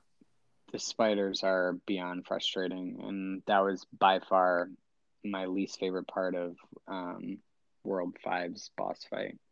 It's both Like boss you can't you can't get around them. They blow up like right at, right on you before you can even hit them. It's crazy. in Contessa once again is the boss fight in World Four and Five. Story wise, there's not much to do besides, like I said, the development of Bentley. The one big plot twist you see is that Contessa is a member of the Klaww Gang. She is a, a mole for them at Interpol. And she's basically using her hypnotherapy to get, you know, villains to reveal their loot. So all the more reason for Bentley to get them out because he realizes that the Contessa really does work for the Klaww Gang. Mhm. And they realize at the end of the episode that she has uh, in her possession the clockwork eyes, which is enables her to hypnotize. And so at the end, you get Bentley and Sly out, you get the gang reunited, but Carmelita is still captured by the Contessa as well. So that leads into World Five, where the Contessa escapes on a blimp, and then you go further into her estate. World Four is the prison. World Five is the Contessa's estate that she got from her uh, her, dead husband. Yeah. So we're on we're on World Five, right? Unless there was anything you wanted to cover in World Four, I think we covered World Four pretty good. The long toss power up sucks. That's the secret safe. That's like the most useless shit. Yeah, I'm I'm good with up. World Four. Yeah. now we get to World Five. This one's one. It's not my favorite, but it's probably my number two. My second favorite world in the game. I Okay. like World Five a lot. I love, love, love, love, love World Five. But since I blabbered on about the beginning of World Four, you can do World Five if you want. The beginning No, part. I I also you know the whole goth scene and just like cemetery stuff isn't wouldn't be my usually my first choice but this world is set up so nicely and like i said i every world i'm looking for extreme platforming because you know as you go through the sly series as a whole you you like to paraglide you like to climb you like to jump. Like that's what makes being playing as sly himself very um, addicting and fun. Yep. so uh, world five with the contessa's estate is centered around her giant castle a cemetery cityscape all of the above. And i think it's just it's just got a lot of fun. And it's um there's a lot of good roaming places. I, I find it comparable to world 2 in the fact that there's just it feels very big and especially because a lot of it is so high up. So once Yeah. you're on top of the castle there's bridges that go over to towers and there's just so much running and exploring you can do in this level this world that um, i agree. I think world 5 is really awesome. And Neyla makes an appearance in this world again because she she has Interpol headquarters yeah correct. She has and they spin it to where Neyla is trying to bring in the Contessa because they discover that she works for the Klaww Gang. So they are trying to bring her down. And that Mhm. Neyla, so you still see Neyla as a cop in Interpol, where she it makes sense still. It's like, well, yep, Neyla's arriving with mercenaries. She's gonna take the Contessa in now. Because she threw Carmelita under the bus, she got promoted. Then they discovered, oh crap, Contessa. Well, I gotta take her down. You know what I mean? She's coming off as the noble cop trying to take down all the corruption. Yep. And I love the setup of this mission, like you said. The missions are so good, and and, and this is the intro of the paraglider, which is like a staple in Sly three and four. Yes, and Well, I will is- say that the the tanks and the spotlights in this world are such a pain in the ass. There's probably like what five different tanks right outside the hideout. Oh, you got to haul ass because yeah, they, they don't really hit you too hard, but like you said, the t- the spotlights do. They'll they'll one shot you, but yeah, Yeah. it's really annoying to where when you're near Neyla's area, you don't want to be on the ground at all. Like if you do, you better halt like sprint because you're Right. gonna be they're gonna be right on top of you. And that's what I was kind of saying about like World 2. That was kind of nice was that the hideout was kind of tucked in away from everything. So you had, you know, room to breathe when you needed to kind of just retreat. Where World 5, obviously, you walk out of the hideout and there's tanks everywhere waiting to shoot you. Yeah, I think the world, the missions up until this point, we really like the missions in World Two. World Five, I think, has some of the strongest missions in this game as well that are right up there. You have the paraglider, which is used in future games. You have the crypto hacks, which is the first tower defense section, is Bentley, which would later become a staple in the series as well, where you hit the Mhm. switches to approach oncoming guards. In addition, you have an excellent use of the camera because up until this point, you've only used your uh, binocucom for recon, and this one you use it to capture ghosts for a ghost mission, you know, to scare Neyla out and stuff like that. There's also the tank missions, and I love the Carmelita chase sequence at the end where Bentley or Murray's in the tank. You know, it's just very memorable. General Clawfoot hauling his ass back to the, the safe house. Like this game has a lot of charm and a lot of personality, and there's so much going on at once, but it does make perfect sense that they do free Carmelita. The boss fight still sucks, but I love chasing Carmelita down at the end. I do love outwitting Neyla. I do love the tank battle missions. That there's two of them. Like everything about World Five, I just love, love, love, love, love. I think it's one of the stronger sections of the game. Yeah. So a question I wanted to ask you was Yep. I at the when we did the series podcast, I mentioned that I liked that as for me as a not so experienced gamer, um the Sly series is very approachable to for people who aren't great at gaming. It, it's not that it's super easy because I'm still playing it through for the fifth, fourth, sixth time, and I still die, you know, every Yeah. other, you know, time. But for someone like you, who this game should be fairly easy, do you just breeze through these, or still playing them? Do you get irritated and like have There's still irritation. No, no, no. Yeah, there's still irritations for sure. I still get frustrated on like the um I said in Sly one, the Murray race mission still pissed me the fuck off. Like Yeah. I still struggle with those. And this world I struggle sometimes with I don't struggle as much with the boss fights, but I definitely struggled with the crypto hack the first time because I felt like they were harder than in Sly three. The photo missions weren't too bad, but it was sometimes a pain. The tank missions I never died on, but So there's one died a few mission. on the crypto hack mission and this one when I played World. There's one mission where you're you're Bentley and you're going through a tomb, and once you get to the one end of the tomb through all the obstacles, you have to go back with the battery on your back. You, And yeah. the minute you touch something, I can't tell you how many times like oh, I, I feel so ex- That's what I was yeah. saying with the crypto hack missions. They go on one way too long, and two, you get one shotted basically, which is really Yeah. frustrating. yeah, exactly. So yeah, I got frustrated there, but And the boss fight at the end still sucks. oh, Where it's I it's very much a fight. flail the Contessa flails. You smack her, she flails, she produces The spiders. And then she tries to hypnotize you, and then flails some more. Like, oh, the game, the this whole world is perfect until the boss, which is like, ugh. I was hoping they would mix the Contessa up. They did not. They took the easy approach kind of on that one, I think. But it is a great world, and I love the Contessa as a villain. I really Yeah. do like her as a villain. I just don't like her fight, her boss fight in particular. I think it's the weakest boss fight up until this point in the game. no way. Uh, well, it in Sly two, it's one of the weaker ones. Okay.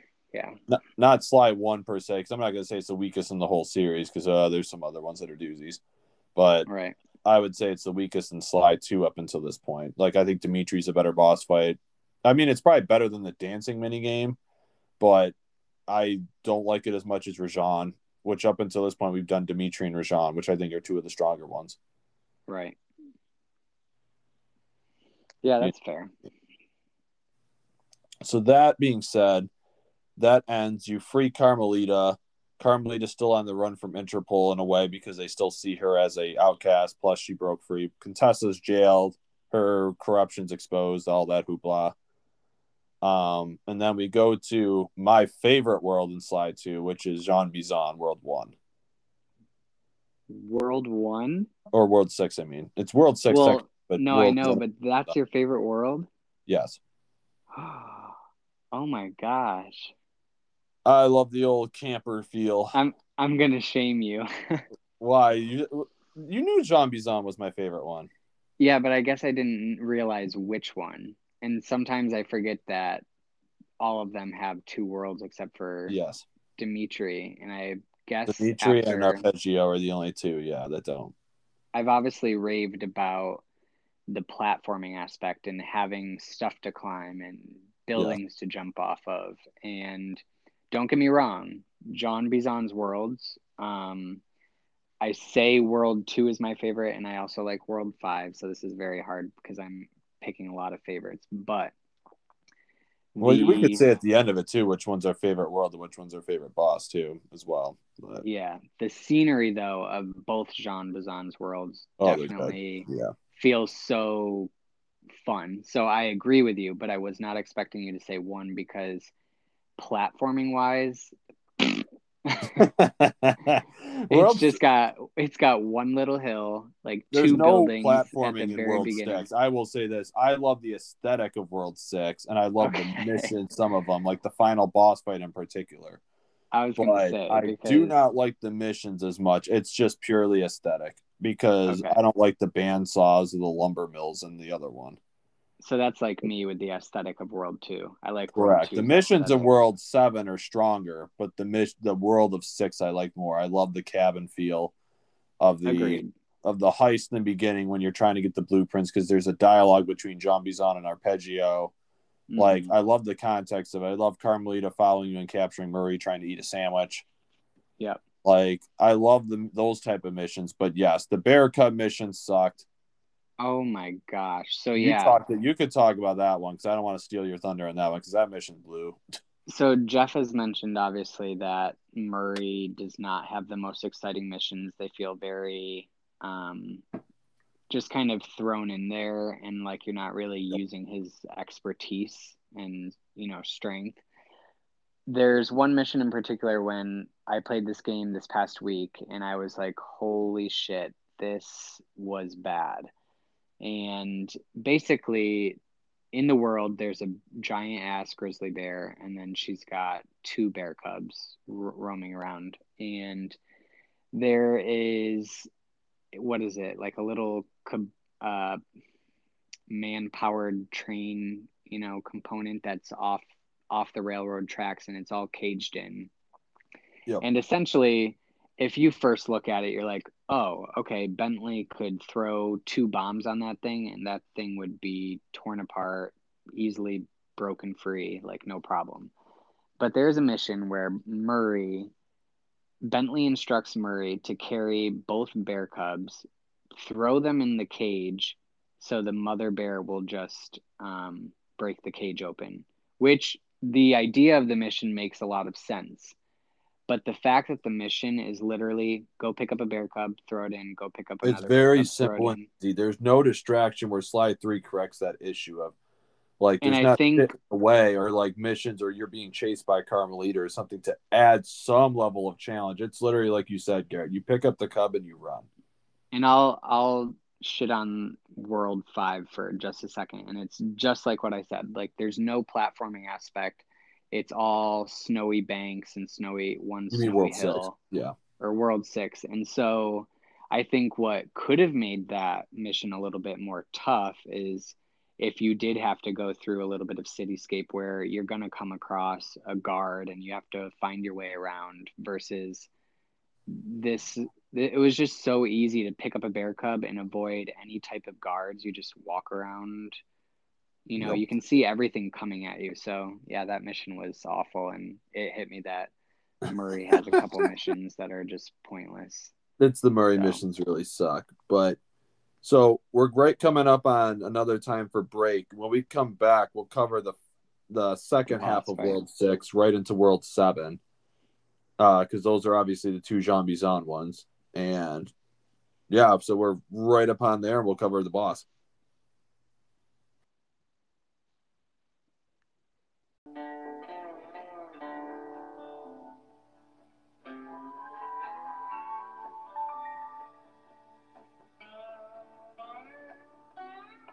An old twangy guitar there for you, Garrett. From Jean Bison. That is World Six music. So when we left off, we covered the first half of it, and we kind of pooped on it a little bit, and justifiably so. But I feel like I said the aesthetic makes this world great, but I really feel like the second half of this world picks it up, and I feel like it doesn't take its foot off the gas Mhm. until the end of the world. Like I think with the train robberies, Yeah, the train robberies and the train missions are definitely the most exciting part of this world. where you got to get the balloons with Sly, and you got to land up on it and blow off the tops of it. Like you see the team working in sync. Even Murray being an idiot and having to use a train car. Yep. to keep up with the trains. Like I feel like that whole segment's fantastic. Bentley using the RC chopper again to take out the tower defense part or the defense on the train.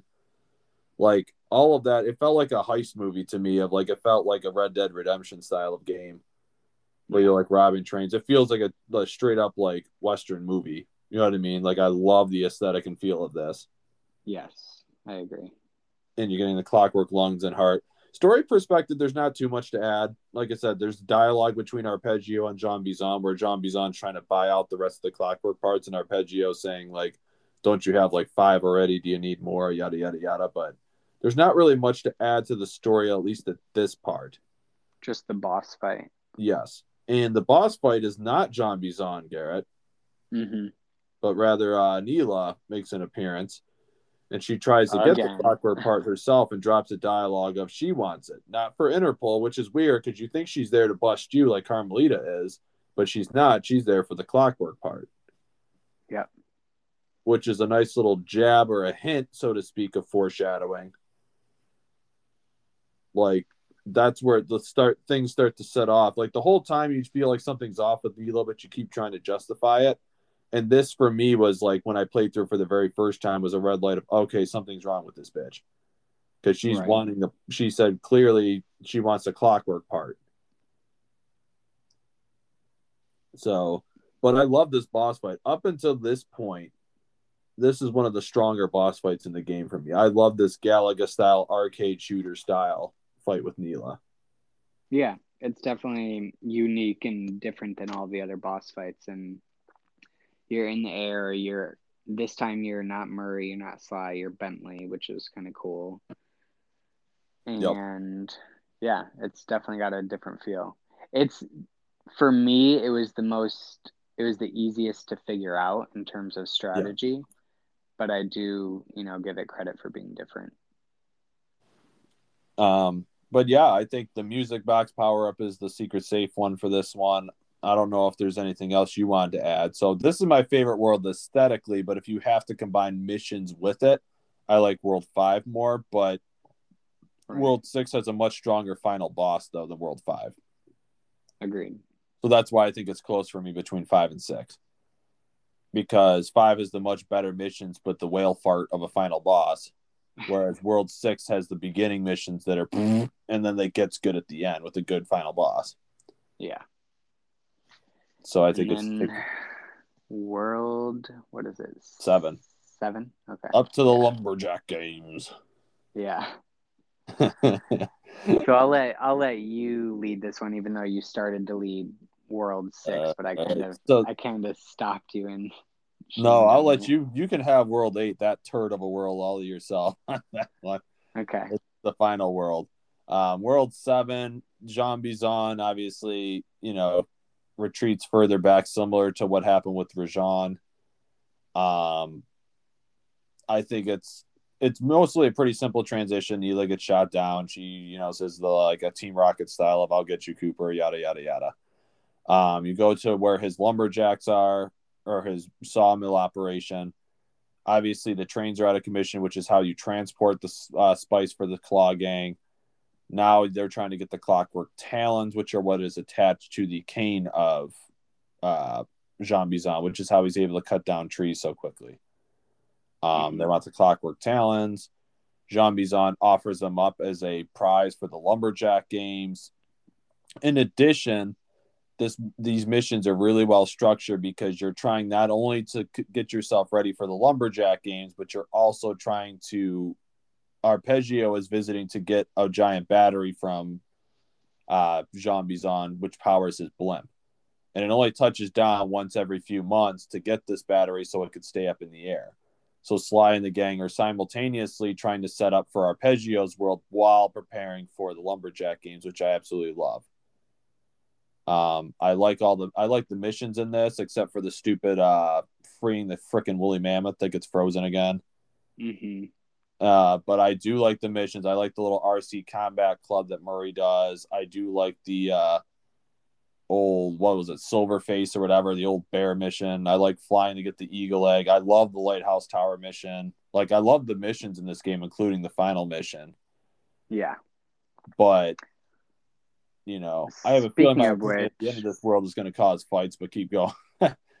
um, speaking of which, so I don't know if it's because I was just rushing or if I was having game glitches for the first time ever, but if you so obviously you can't skip the cutscenes and the instructions on you know what Bet- Bentley wants you to do during the mission. Yeah, and that can be frustrating. But this time, I truly just like zoned out and ignored everything that the video was saying because I knew at some point I would just, you know, click yeah. the analog stick and I would know where I'd have to go. Yeah. But every time I did that, you know, and especially when you have to fly out to the island using the uh, paraglide, I would I got up in the air and I was like, okay, I know I have to, you know, follow the the balloons or the air or whatever but then I was confused at where to go. And every time I would click, like the analog stick just mission, right within the mission. yeah in a mission. Right. Yeah, I wouldn't I wouldn't get a reminder of what I was supposed to be doing, which was really frustrating. So there was like several times where I like had to sit there and like take 10 minutes to figure out what it, it was I actually had to do. But um that has nothing to do with this world. So anyways, the world I love. It's take it's kind of like Contessa's first world and then going into Contessa's second world it's just like a complete upgrade and it and just feels even better than you thought it could and I like that they kind of work those worlds up when it comes to the second one because if this yeah. world was reversed with John Bison John Bison's first world you wouldn't feel so great about the first world if it came second yeah, no, I agree. Um, Even though I like World Six more in terms of the aesthetic, I agree. If it was flipped, I wouldn't like it as much. They right. needed to do it this way. So yeah, I this is definitely one of my favorite worlds in terms of like aesthetic. It's got the snowy camp vibe that you were kind of talking about in the previous world, but it's got a little bit more platforming aspect to it with some buildings, some cliffs, and stuff like that.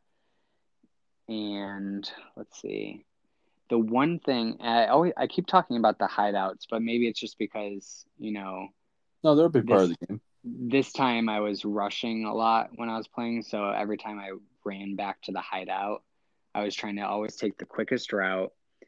And for some reason, this world, just like Contessa's first world, was so hard to navigate.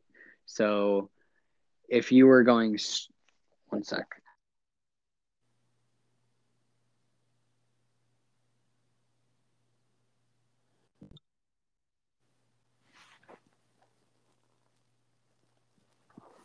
So no, while Garrett's taking a quick uh, run around, what I was doing is, um, I think what he's trying to say is this world can get very frustrating in a time too, where the missions are kind of like the Eagle mission. I know exactly what he's talking when you have to fly and hit all the balloons, and I must have died about a hundred times on that part too, because you have to navigate while flying to see where the hell you got to go to stay above in the air, and if not, you die and you get through. Um, the world itself is pretty straightforward. I think world seven, I keep saying seven because I got to remember what one we're on because there's eight worlds total. I think the missions are pretty straightforward and set up nicely. I think preparing for, I know Garrett's going to get into it. The missions flow nicely. Of like for Ben, for Murray to get into the arcade racer, he's got to do like the bull moose competition. You got to steal a moose head of Sly. Like they all flow very nicely. But you can the Bentley missions. This is where the game I feel like starts to drone on a little bit. Of like it feels like it's stretched a little bit too thin and I wish they would have uh, shortened it up a little bit because it feels like it's starting to drag here. But you're also at the end of the game. I feel like Sly three and even Thieves in Time fix this issue in future games, but I think it does drag a little bit because I feel like they're trying to set up the one world while taking care of the Jean Bison angle as well. Um, and even though Jean Bison's a good villain, his motivations, he's not as strong of a villain as the Contessa or Rajan, in my opinion. I think those are both, or Dimitri. I think those are stronger characters or stronger motivations. But they do stress him as like he's a character out of time, which I like that a hundred years ago he'd be looked at as a hero, but because of the times nowadays with nature and preservation and everything that he's seen as the villain, and he just couldn't adjust to the time. So, all right, I'm checking to see if Garrett's on his way back. So, I'm just currently stalling for a second. So he can still hear me. Okay. So if Garrett is able to come on, if not, we can take a quick break and give us. Uh, okay, so we can take a quick break in a second. I'll just say two things, and then we'll take a quick break and come back and cover the end of the world as long as the uh, world eight as well but I really do like Jean Bison's final world. I won't say my final part to get Garrett up in arms about the final uh, the boss of this area. I want to save it for his reaction, but I do like the missions. Like I said, I do like the lumberjack games, which is not the boss fight. It was setting up. I was preparing myself to have this be World Two, like World Two of the dance off at the end, where we weren't going to get a boss fight with Jean Bison. I was setting myself up for disappointment. Of oh, here we go it's going to be, even though I like the Lumberjack Games mission, I'm like, up, oh, here we go. This is going to be the final boss instead. But I was pleasantly surprised. So before I go any further, we're going to take a quick break and come back so we can uh, get ourselves together, charge up some stuff, and then we'll come back and cover the end of World 7 slash World 8 and give our final thoughts on the game and stuff. So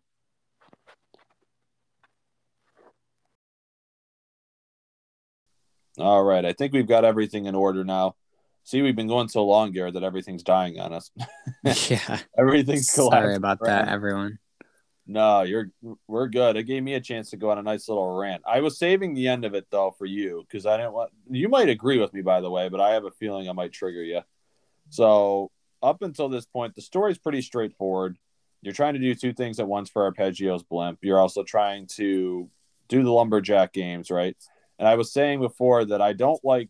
I'm glad that it wasn't the final boss of Lumberjack games, because even though I liked that mission, I would have been disappointed if it was like the World Two, where that was right. the final thing, and you never fought Jean Bison, and you just get the talons, and then you go fight Arpeggio. Right. Um, the final boss, because it's a spoiler alert, but story. Uh, Jean.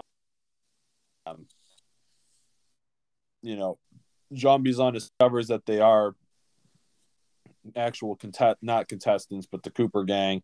He knocks him out, and he's manages to steal all the Clockwerk parts. And this is like their worst fear come to life of like this feeling of hopelessness, which I absolutely love in this game that it blindsides you because it does it at World Three and it does it again here, but it still keep catches me off guard and it fits beautifully with the story that I'm like, oh, Jean Bison wanted all the parts to begin with. He's like, well, no, Arpeggio came in and just paid a ransom a Godfather type offer, and then mm-hmm. the plan was starting to click of like, oh, maybe this was Sly's fear was realized because up until this point, the coop the Klaww Gang's motives are, well, we're doing our own thing with these. Why do you care? And as long right. as we have the individual parts, they'll never unite. Whereas you find out Arpeggio's plan all along was to unite them. Right. That was his master plan. But anyway, you you wake up and once again Bentley comes through because he's the only turtle small enough or only person small to squeeze through the hole to get out. You know, old Bentley And this boss fight with Jean Bison. Honestly, this is my favorite boss fight in the game. Really?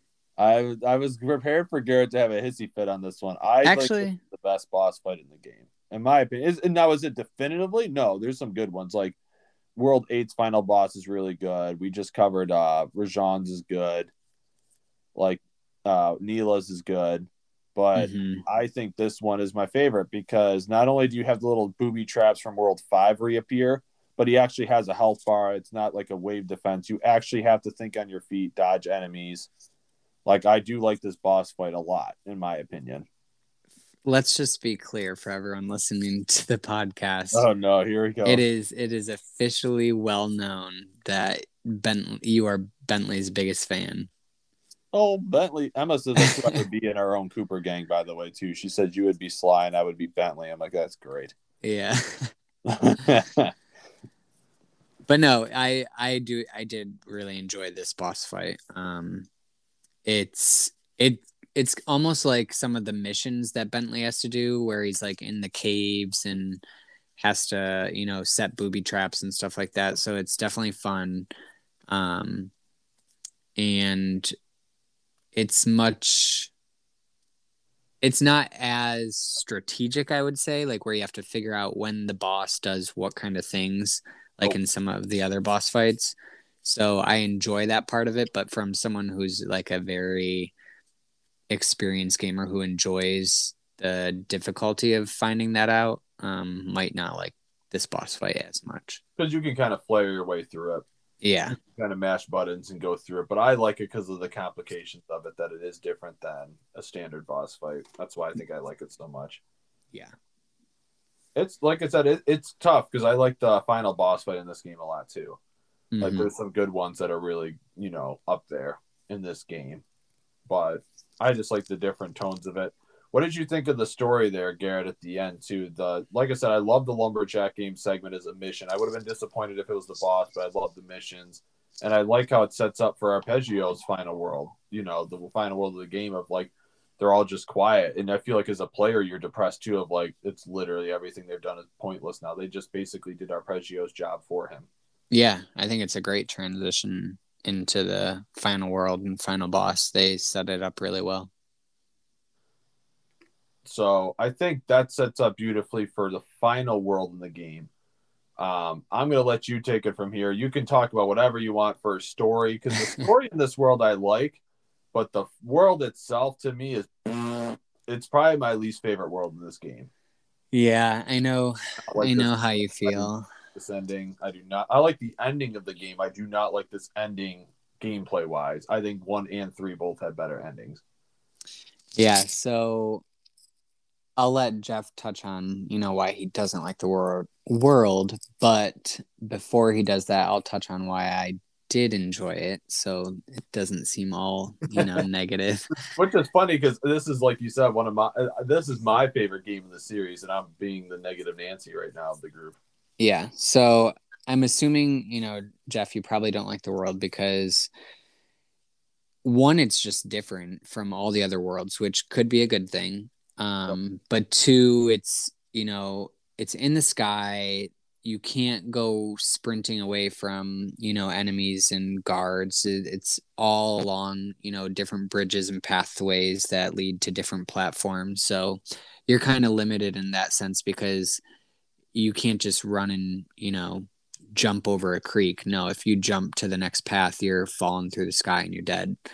So it's it, there's a lot of restrictions in this world but um i kind of like the fact that it is a little different. You know as the last world it i guess i would rather see this i'm glad it is the last world because if it had been any other world it mm, definitely would have been even worse than what jeff probably already thinks it is but um so i think it's a, an appropriate last world um in that sense. And i think that from a platform i keep touching on the platforming aspect but ex- obviously this time when i played it through i didn't have all the you know, capabilities that Sly could have with power jumps and uh, dive bomb, you know, stealth attacks and stuff like that. But if if you do go through and you play it, you know, like Jeff and I said, you should, you know, getting all the collectibles, buying all the gadgets, gizmos, and whatnot.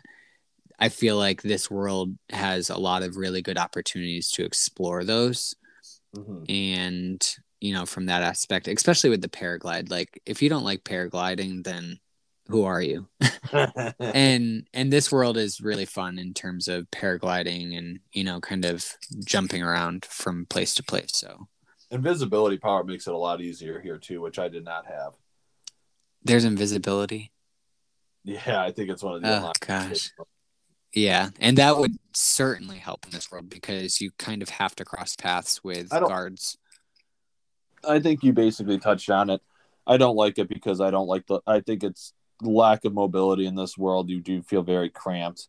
There's not a lot. There's verticality, but it's very restricted on where you can do it. There's only three points you can get to to climb, and if you fall off at one point, you have to hoof your ass all the way back to one of three said points to get up. Yeah, they could have made that a little better for sure. I just feel like the missions in this game are drawn out in this final world. Too, I think they're way too long. I do Uh, like this recon mission the most. I yes, it, agreed. Yeah. Because No, you're not just taking photos. Sometimes it it the recon missions can get repetitive even though they set up the world really nicely, but this recon mission in particular has an extra add-on to it, an extra cutscene. You're completing other stuff, you're reversing the magnetizers or whatever they are. So it it makes it feel like it has more of a purpose than just recon. Yes, the beginning. I like the first mission of this world, and like I said, I like the ending of this world, specifically the boss fight. But um, I just don't like the missions itself outside of the early part. Like you said, the recon mission with recounting arpeggio and seeing the completed Clockwerk or being Clockwerk being assembled is really, really. It's really good design. Number one and two, it's really good from a story standpoint as well. I don't like some of the missions, like the barrel mission, which is just hell on earth. Oh yeah. hell. Like when you have to mosey your ass on the narrow platform all the way across the level. I'll take that over Murray's mission though. Which one was? Oh, the Just in general. break the fire alarm ones, right? You had it's typical of ben- Murray has really shitty missions in this game. I think it's like Yeah. it's not very fun. Bentley and Sly get a lot of the good ones. Um, Sly, uh, both of them have some good missions in this. The mega jump mission's really fun for Sly. Yes. You get the jetpack, or not the jetpack, the mega jump pack on your uh, with paragliding. That's very good. That's probably the best mission I'd say besides the first one, hmm um, and the final boss, obviously. But- oh, that's what it is. The shadow power invisibility move is in this world too. If you get all the bottles. See, now thinking about it, since I just played this world between the last two days, Yep. I feel like you got to give it a little more credit in terms of like the the battery mm-hmm. missions. Like they they incorporate each each character into their own version of shutting down a battery and why they're needed for that mission. That's a good point. Yes, and they are team too. There's no. They each have a combo of like Sly and Bentley, or Bentley and Murray, or Yeah. all So don't missions. so don't forget about those three missions because those actually were really well developed. And they fit the story. I love the story of World Eight. Yeah. The story in general is very, very good and ties it all together. Um, Mm-hmm. Did you want to cover the story first? Did you want to do it? I don't care either way. Um, I can cover it. So let me clear my throat here. So in the recon mission, which makes this world exciting right off the bat, is okay, one sec. um basically you find out that Neyla is working with um Arpeggio directly and gosh, I don't know what it is. It's talking about I'm World so Eight. sorry. That's what happened. World Eight. it's the ending of the game. It's getting to me.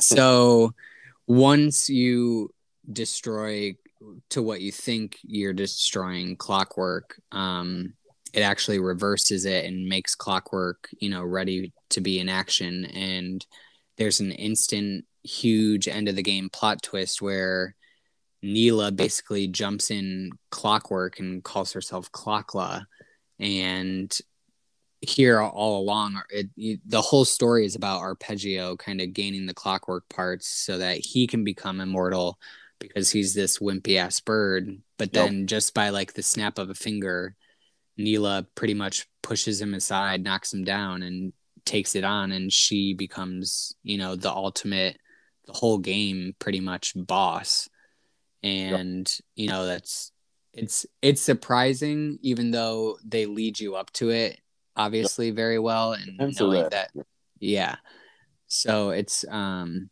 that was a great story twist and you know especially being in the first mission it really like sets the whole tone for the rest of the world and all the world like you said is the rest of the world is set up to stop her like shutting down the batteries like you said and i think arpeggio first i'm like he is the weakest developed of the villains but there's a reason for it. It's because they are setting it up for him to be the grand villain, and then they make it Neyla. And I'm actually fine with that because Neyla gets developed throughout the whole game.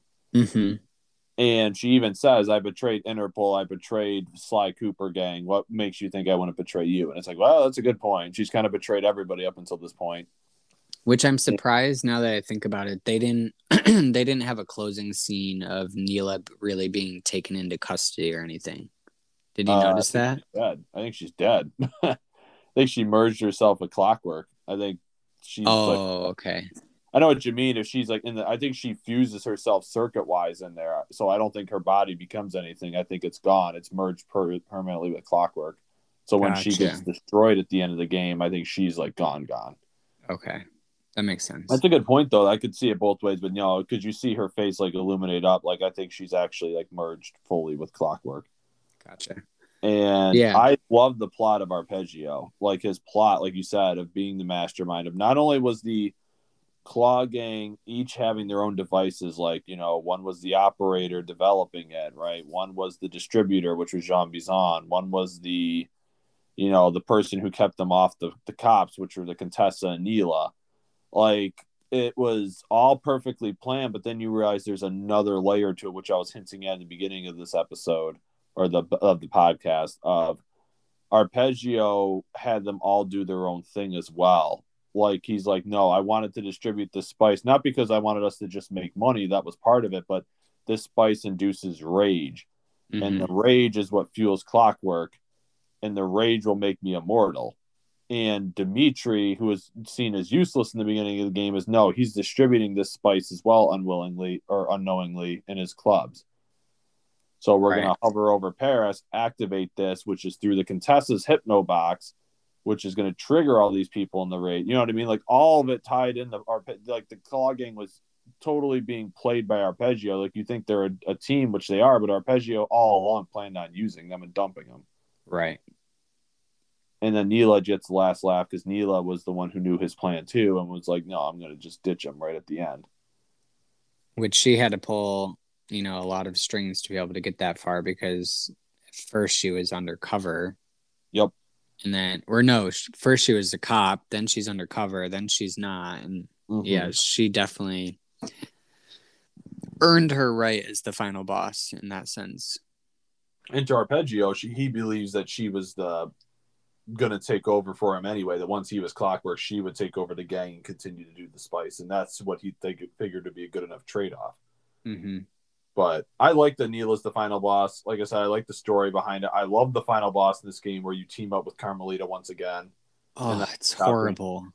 You horrible. You don't like it? Oh no. Okay, no, it's just so it's so trippy and so difficult. I was playing it for okay. Ideally, a boss fight should take this long, but knowing how many times I've played it and hardest whatnot, boss game. I would say maybe even in the series, it's a really tough boss fight. I will say and I was so I was I had music playing on my Bluetooth speaker and I had the TV muted. So I thought that would kind of, you know, if anything, it should help me not feel so intimidated and distracted. But I was so, like, Carmelita is sucking at flying. She's like all over the place. then on top of that, Clockla is like flying up, sideways, all over. And then on top of that, the background, the backdrop of the whole scene is like making you dizzy and like it just it's very hard to aim and like you can't stay consistent with your shots. It's Don't which rings. which is okay because it sh- and is- she's the one hit KO attack that you got to shoot her. If you don't shoot her enough, you get hit. yeah and it, it should be difficult but like the whole background sky like was a little extra like they made it so much more like They made it just difficult. Yeah, they could have made it just hard to shoot like they did. I feel like they handled it better with the Neyla Fine Star and John Bison, where you could be challenging and dodge, but don't make the camera swoon on purpose to make you want to be sick. yeah exactly so But I think it's a good final boss, though. I think the ending of this game hits home. It's got a kind of dark ending. Like mhm. they do defeat Clockla, you know, Carmelita st- mashes the hate chip, and once she does that, the parts melt right before their eyes and age. The hate chip was keeping it alive, like Arpeggio was saying. That that's what made the parts immortal. Um, they save everything, but in the process of destroying the hate chip, Bentley has the claw, the mouth of Clockwerk close on him, and it cripples him. And uh, they're in no position. Sly offers to give himself up to go with Carmelita to spare Murray and Bentley and let them go free. yeah And then he gets away, and they have a good interaction. This is like probably the best interaction between the two because they have like a flirty, flirty moment at the end of the first game too. But in this one, you really see that they are a perfect match for each other. They're just opposite sides of the same coin. yeah Like they're both good people, and I think they recognize that they just come at it from different angles, and they really hit home on that in this game. Of they're both kind of the same person, just different sides of the law. right They're both trying to, and and, and before people say, "Well, no, like you know, Carmelita's too set in her ways," like no, she bends the rules all the time for Sly because she sees the greater evil. Like she could have easily just put Sly in bars and been like, "Yeah, screw Clockla. I don't care if all London's destroyed. I want Sly gone." hmm but she bends the rules because she's like, you know, Neyla's the bigger threat or the Contessa's the bigger threat. Like she's willing to put her ego aside for the greater good.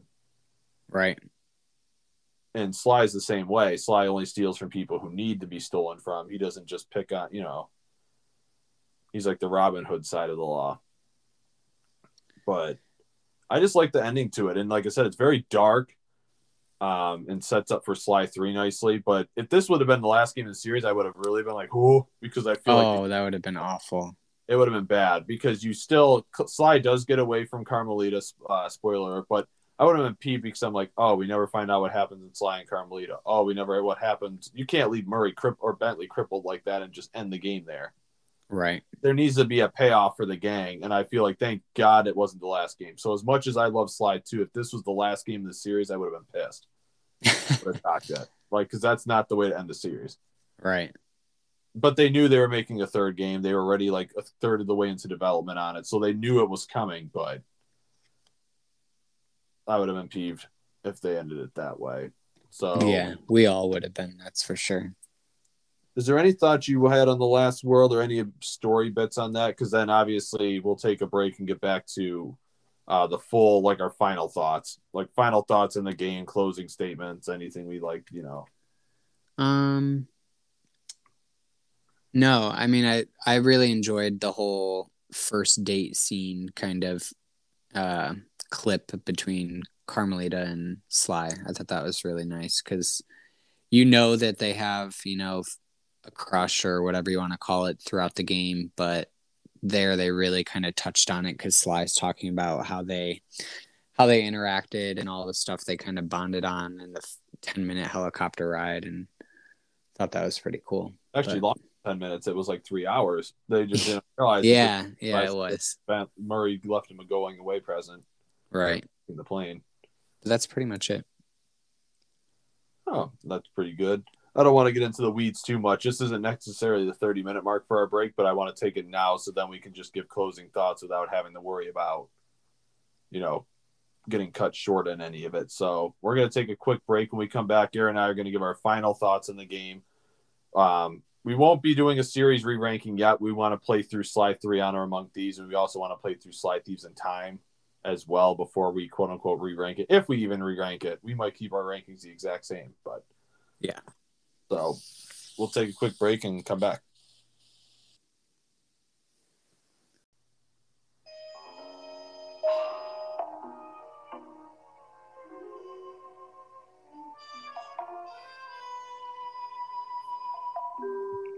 We're on the closing home stretch here. So, Garrett, we've covered all the worlds. We've covered what we think improves upon it.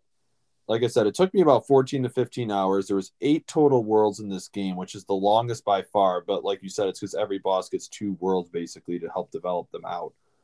I feel like this is a longer game where Sly 3 is I think got six worlds only. I think other ones have like five. So it's like this is really the longest game in the series. Um we can give like closing thoughts. What was your favorite before we get to final final thoughts? What was your favorite boss in this game? Oof. What was your favorite world in this game? And if you want to say your favorite villain, you can as well. They might go hand in hand. You know what I mean? Like some might be a good villain, but a shitty boss fight. So, favorite villain.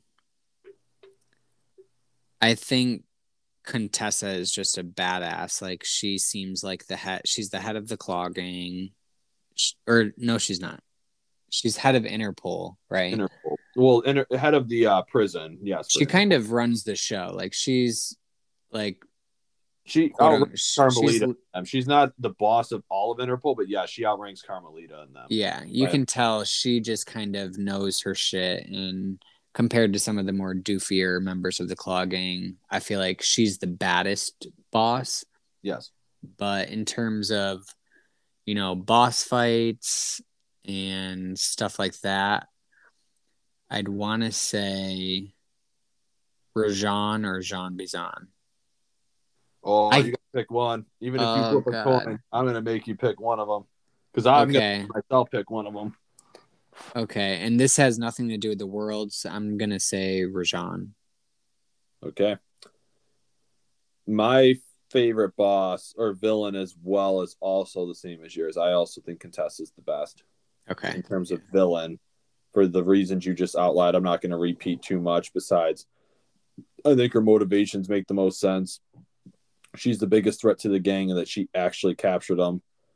Um, I know Neyla was behind it too, but uh, I really like her as a villain. I hate her boss fight though, so I can't put her as my favorite boss fight. But and then I already touched on my favorite boss fight in the game. I would say Jean Bison Mm-hmm. would be my favorite boss. And then favorite world is tough because I'm like you, I'm between two. For me, it's between World Five and World Six. Which is Uh, Contessa World Two and Jean Bison World One. okay. Then I get to narrow it down to two for me.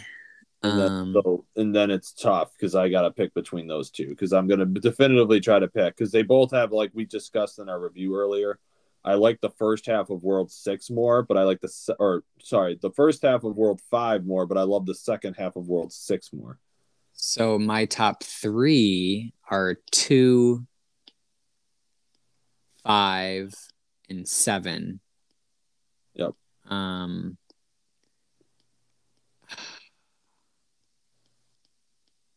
Gosh, I'll let you go first. So my third one, uh, it's tough. Uh, my favorite world, it is really freaking tough. I'll put five as my my number three. So now I'm As- down to two. Yeah, I, I think I'm gonna surprise you. I think I'm. I have changed my mind on my favorite world. I think my world, my new favorite world, for the longest time, it has been Jean Bison, but I do think it's World Five for Contessa now because it Mm. has the best. The final boss sucks, but everything else about that that world is really good from start Yeah. to finish. Um, I like the design. I like the aesthetic. My world two would be Jean Bison's, but the you, like you said, overall the nostalgia makes me want to put World Six number one. But the first few missions, like because there's three tiers of every world, the first tier really blows chunks in that that world Yeah. those first three missions suck and it So- kind of you know and but the boss fight's really freaking good but you know i i still think it's my world two is my second favorite And then my third favorite and final one for the top three, I would probably put. Uh, I know that doesn't sound like English. I would probably say uh,